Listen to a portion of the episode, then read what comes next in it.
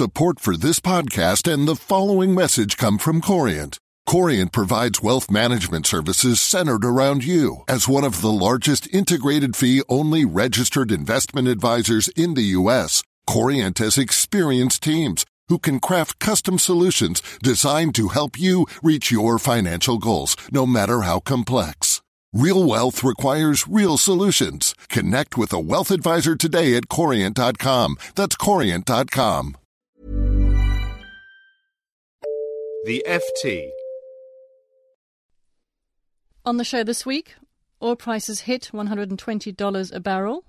The Iraqi oil minister and the U A E minister, both of them believe that there's not very much to worry about. To quote the Iraqi minister, he said, "So far we have not seen any serious impacts on world growth from the present level of oil prices."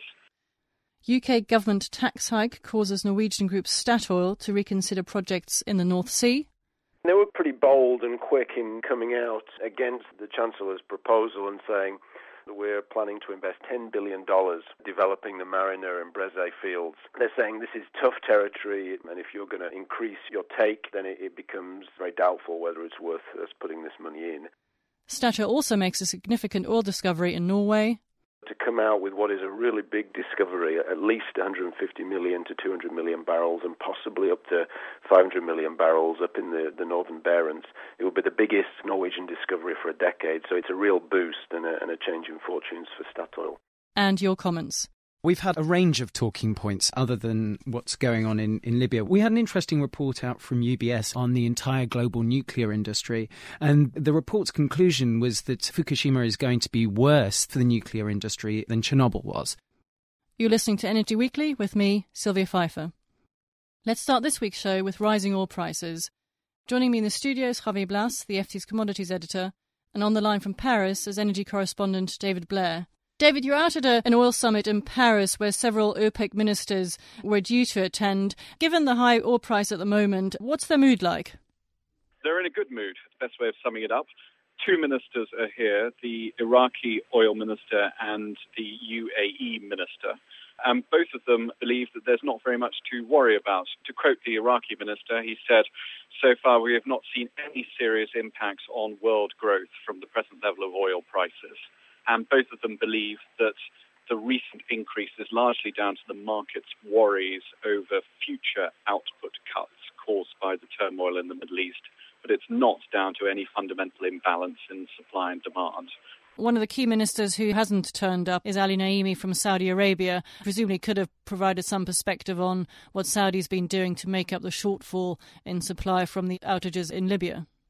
Yes, OPEC as a whole has reacted to the shortfall in supply from Libya and Saudi Arabia, and we believe also the United Arab Emirates have increased production for that shortfall. However, there's no sign of them responding in a similar way to the most recent increase in prices. And according to a very senior oil executive who I spoke to earlier this morning, even if they were to react, and even if OPEC members were to increase their output, it probably would not calm the market, because what's worrying the market more than anything else is the prospect of more unrest in the Middle East, perhaps the Yemeni government being toppled in the very near future, leading to a total shutdown of its supplies, perhaps Syria, and all this adding up to another supply shortfall that wouldn't be as serious as the one we've seen in Libya, but would still be pretty bad nonetheless. So there's nothing really that OPEC can do to calm those particular fears. Just on, on those comments from the Iraqi oil minister, I mean, they're, they're obviously different from what we've been hearing and writing about from the International Energy Agency, where their chief economist has repeatedly warned that the high prices could derail the economic recovery going on, in particular in O E C D countries. Slightly at odds there. Yes, it's not unusual for the I E A and OPEC ministers to take a different view. The evidence that Mister Shahristani, the Iraqi minister, points to is the fact that demand is still growing strongly. So the fact that the prices have risen hasn't had a significant impact there. And he also points to the continuing strength of the Chinese economy. So all in all, he thinks the evidence points to suggesting that the world economy can cope with oil prices at this level. But that is a highly controversial point of view, and the working assumption of the I E A and other independent observers as well is that anything above one hundred dollars a barrel does set back the world economic recovery.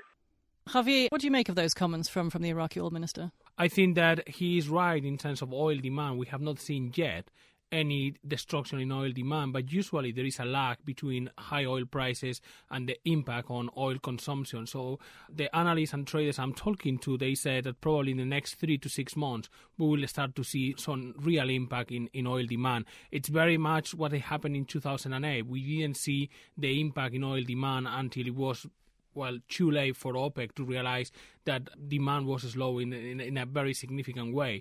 But I think that these prices are having a real impact on demand and for sure on the global economy. What about speculators? I mean, again, in, in, in the past, OPEC has talked about speculators fueling the jump in the price. Are they playing a big role today?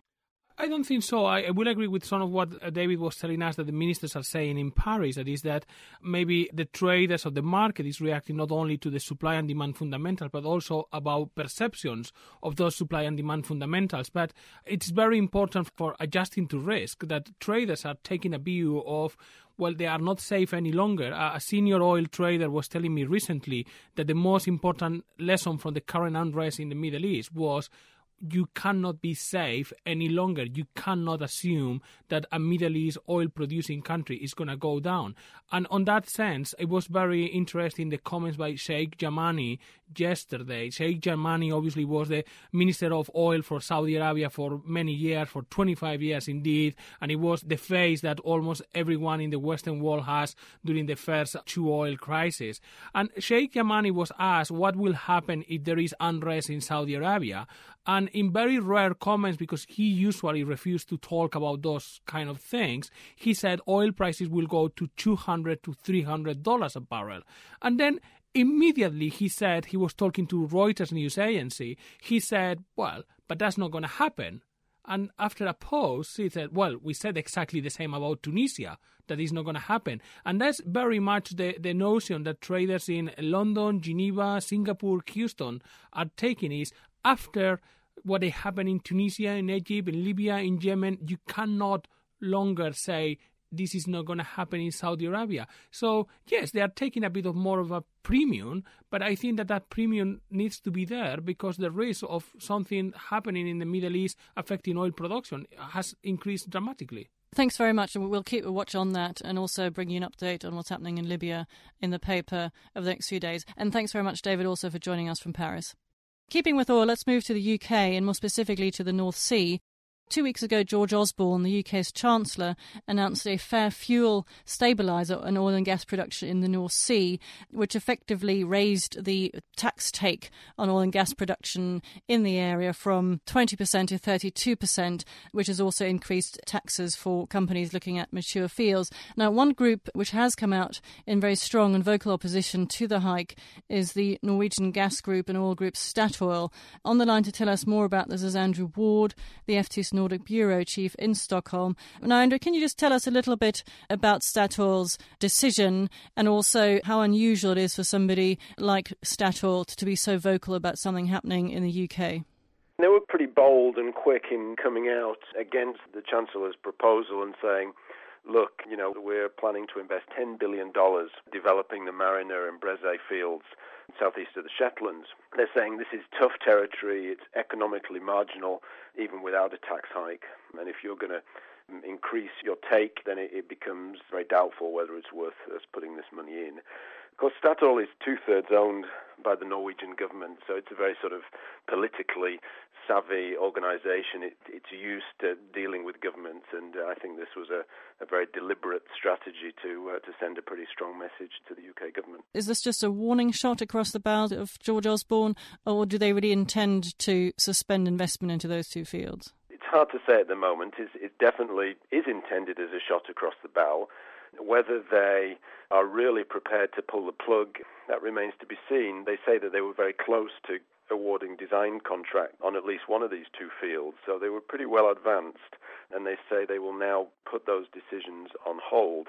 But what's clear is that they have more attractive propositions elsewhere in the Norwegian continental shelf and elsewhere in the world than, than this particular project, and they're saying this is marginal and this potentially tips it back over the scale into something not worth doing. And this takes us very nicely onto our third topic for today's show, news from Statoil that they made a significant oil discovery in Norway last week. Andrew, I guess this is very good news for Statoil and also for Norway, because they've got a slightly somewhat patchy exploration record in the country. This is really great news for Statoil. It's been a really tough period for Statoil. Their exploration record has, has not been great for the past couple of years. They've also had a, a series of political controversies, some safety problems, some maintenance problems. Output is declining anyway because of declining North Sea reserves. On top of that, they've had various safety and maintenance issues, which has further put a dampener on, on output. So there's been quite a lot of pressure and scrutiny on the company. And so to come out with what is a really big discovery, at least one hundred fifty million to two hundred million barrels and possibly up to five hundred million barrels up in the, the northern Barents. It will be the biggest Norwegian discovery for a decade, so it's a real boost and a, and a change in fortunes for Statoil. In terms of Norway, because there's also a bit of environmental pressure, isn't there, in terms of how far companies should be allowed to drill? Was there some sort of compromise on, on the Lofoten Islands recently? That's right. I mean, until recently, the Norwegian en- energy industry was very focused on the Lofoten Islands as the, the big prize in the Arctic. That's a little south of the Barents. It's, uh, it's an area of uh, an archipelago which is suspected uh, to have um, some very, very rich reserves. And that's what the industry has really been pushing for. But it's also an extremely important source of, uh, well, it's a cod spawning ground, one of the most important cod spawning grounds for the Norwegian fishing industry. So there's a lot of resistance from fishermen and from environmentalists to opening that up. So the government recently said, OK, we're going to keep the oil industry out of Lofoten, but we're going to allow them a bit more access to the Barents. Now, the industry had been a little uneasy about this because the Barents has been a very tough nut to crack. You know, there, there hasn't been much luck there for Statoil in their exploration so far. So to have made this big discovery has really increased confidence that the Barents could also have some great potential to move the Norwegian industry beyond the North Sea. Just one final question on Statoil. The company's focused a lot of its intention, and I guess also investment in recent years, on buying up international assets, trying to reduce its dependency on Norway. They've bought assets in shale gas in North America. Do you see that continuing on the back of this discovery? They're definitely going to continue the international strategy because Statoil is, is much more dependent on its home territory than most oil majors. It's um, you know well well above ninety percent of production is still on the Norwegian shelf, so that they will continue to invest internationally. But I think this discovery eases that pressure a little bit because it just increases confidence that the Norwegian oil boom has got a good distance to go and that there is still plenty of untapped potential on the Norwegian shelf. Thank you very much for joining us, Andrew. And finally, Kieran Stacey, the editor of our blog Energy Source, joins us.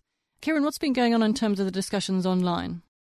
Well, we've had a, a range of talking points, I think, this week, other than what's going on in, in Libya, which we'll touch on in a second. Uh, we had an interesting report out from U B S, an absolute mega one hundred forty page on the entire global nuclear industry. And the report's conclusion was that Fukushima is going to be worse for the nuclear industry than Chernobyl was, which came as a surprise, I think, to our readers. The report found that that was for two reasons. One is because it's the crisis has happened in an advanced economy rather than... Um, one that was still developing, and the other one is the, the, the sheer size and duration. Particularly, I think the duration is important here. How long this has been dominating the news agenda is really going to have an impact on the nuclear industry globally in the future. And I think our readers were quite surprised to see those conclusions and, and how strong the U B S analysts were in saying that there are going to be shutdowns, there are going to be U-turns from Western governments. Really, the only unanswered question now is where China goes on, on their nuclear demand. All right, thank you very much. What kind of Q and A have we got coming up? On Friday, we've got Amrita Sen, who is Barcap's top oil analyst, who's been answering questions from Energy Source readers. I talked to her earlier today about one of the issues that she's going to be writing about on our blog on Friday, the importance of Libya on oil prices, given that uh, the country only accounts for around two percent of daily global production. And this is what she had to say. Why Libya matters currently is clearly because of the fundamental backdrop it has occurred against. Uh, the Libyan outage has occurred in a market that is extremely strong fundamentally. It has a lot less spare capacity than was originally thought. Had Libya happened during the oil market stress of oh eight, when spare capacity was just one point five million barrels per day, the result would have clearly been a spike towards two hundred dollars and beyond. By contrast, if it had happened two years ago, when the general view in the market it was that spare capacity was large and it was going to increase, then we wouldn't have seen this reaction in prices. And if you want to find out more about what she thinks on that subject and others, including peak oil and the future of OPEC, log on to Energy Source this Friday. Thanks very much, Kieran. And that's all we have time for today. All that's left is for me to thank Javier Blas, David Blair in Paris, and Andrew Ward in Stockholm. Energy Weekly is produced by L J Filotrani. I'm Sylvia Pfeifer. Until next week, goodbye. For more downloads, go to ft.com forward slash podcasts. Support for this podcast and the following message come from Corient. Corient provides wealth management services centered around you. As one of the largest integrated fee-only registered investment advisors in the U S, Corient has experienced teams who can craft custom solutions designed to help you reach your financial goals, no matter how complex. Real wealth requires real solutions. Connect with a wealth advisor today at Corient dot com. That's Corient dot com. When you drive a vehicle so reliable it's backed by a ten-year, one hundred thousand mile limited warranty, you stop thinking about what you can't do and start doing what you never thought possible. Visit your local Kia dealer today to see what you're capable of in a vehicle that inspires confidence around every corner.